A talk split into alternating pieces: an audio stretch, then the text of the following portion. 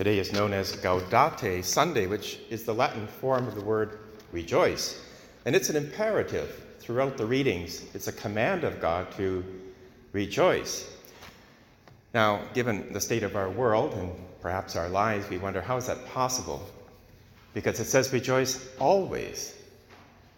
Well, here I think we need to distinguish between joy, that's meant in our readings, and happiness. Happiness comes from the Latin word which means to happen or chance, good fortune. So we have our ups and downs through our lives. One day we're up because everything is going well. We're in good health, we have a good job, our relationships are great. The next day, things can be taken away. So there's that sense of happiness which is related to the passing sensual pleasures that can come and go. It's kind of from the outside. But the joy that the gospel and the readings are referring to is that deep, abiding, inner expression of the soul, the deepest core of who we are. That's where we're called to have this fruit of the Spirit. It runs deep, it transcends the surface changes of our life, and we're called to have this abiding joy always. So since that's the title of the Sunday, the Gaudete Sunday, but it's also the theme of the readings, let's see what the readings tell us, because they each give us a clue as to how we can attain this joy. The gospel begins with the first clue.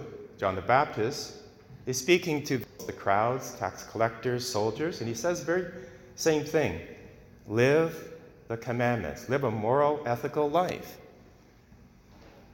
Now, when that happens, when we experience this joy, it's because we're living the moral life, because the conscience, which is at the core of our being, which is the Aboriginal vicar of Christ speaking to us, is aware of what we're doing. Conscience directs us, it chides us, it rewards us.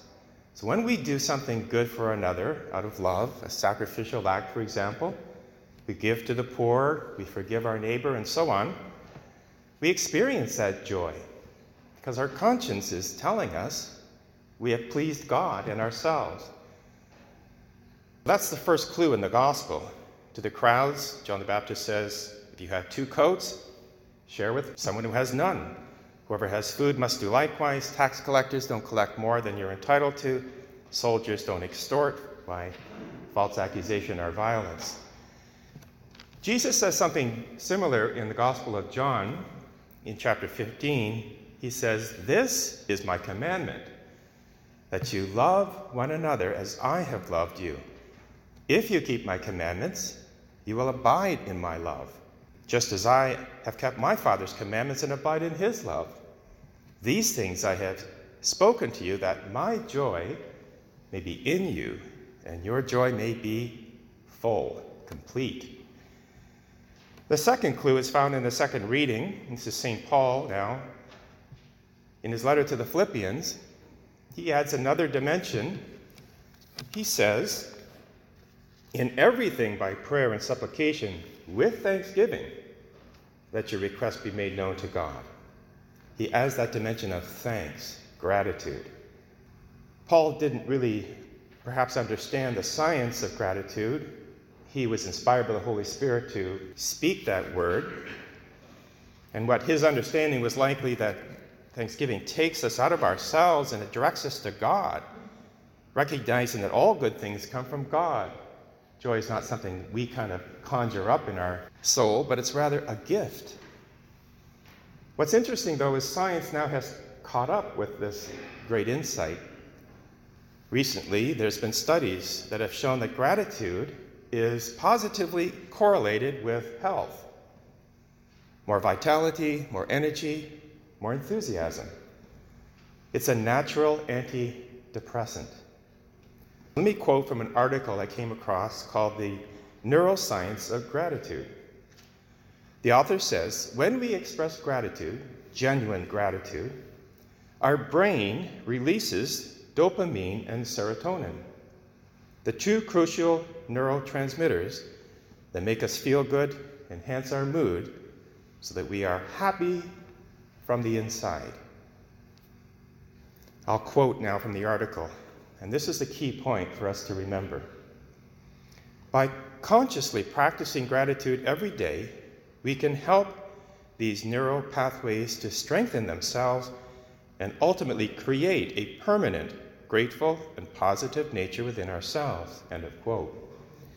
Again, what's interesting, if we go back to the saints, for example, Saint Ignatius of Loyola, he wrote the famous Spiritual Exercises, and he said, when you're doing your examination of conscience, begin always with gratitude.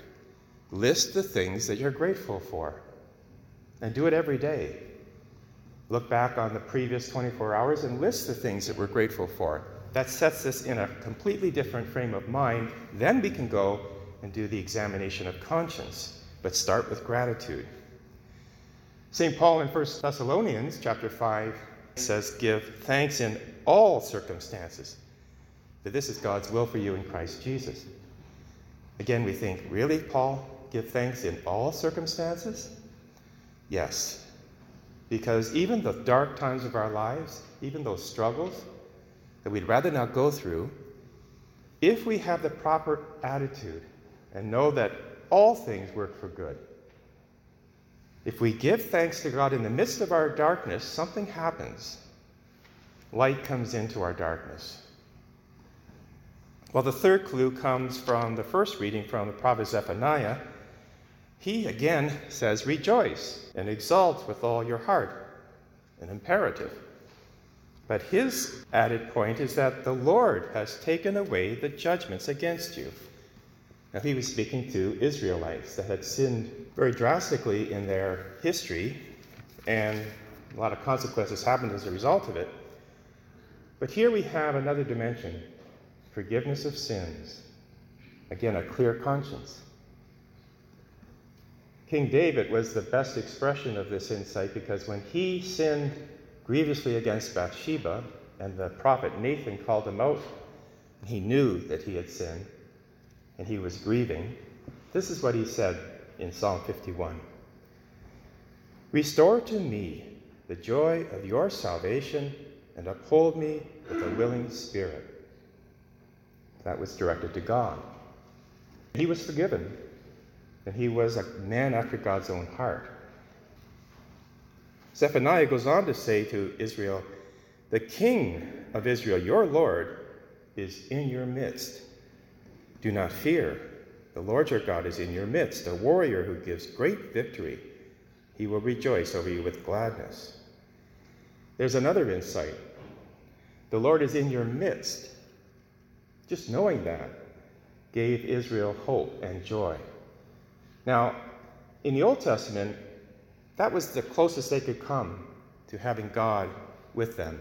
God was in their midst. It was either a voice to the prophets, or it was directing the prophets or the people to do certain things.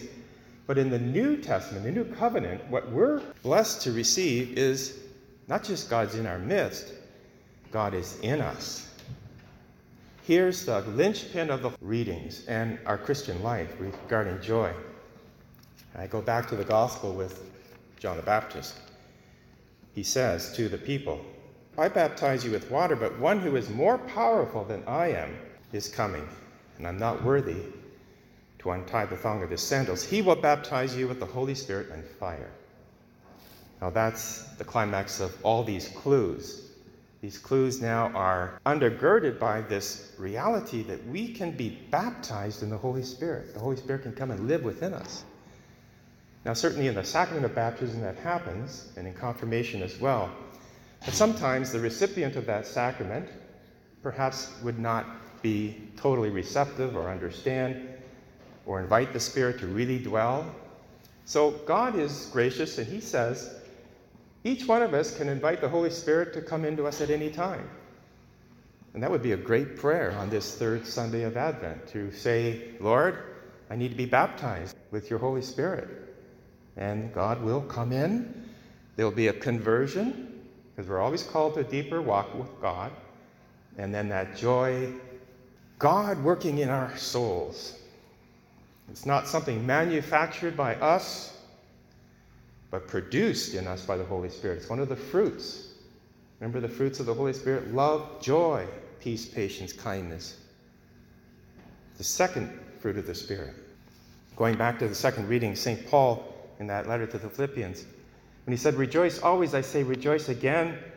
Do not be anxious about anything." He was writing in prison, that letter. And that was a dark place to be, not like the prisons today. He suffered. He might not have been happy, but he was joyful. That whole letter of Philippians is the most joyful letter in all of the New Testament, from prison. And Nero was the emperor, and he knew he was going to be put to death. In Galatians chapter two, Paul writes, "I have been crucified with Christ, and I no longer live, but Christ lives in me."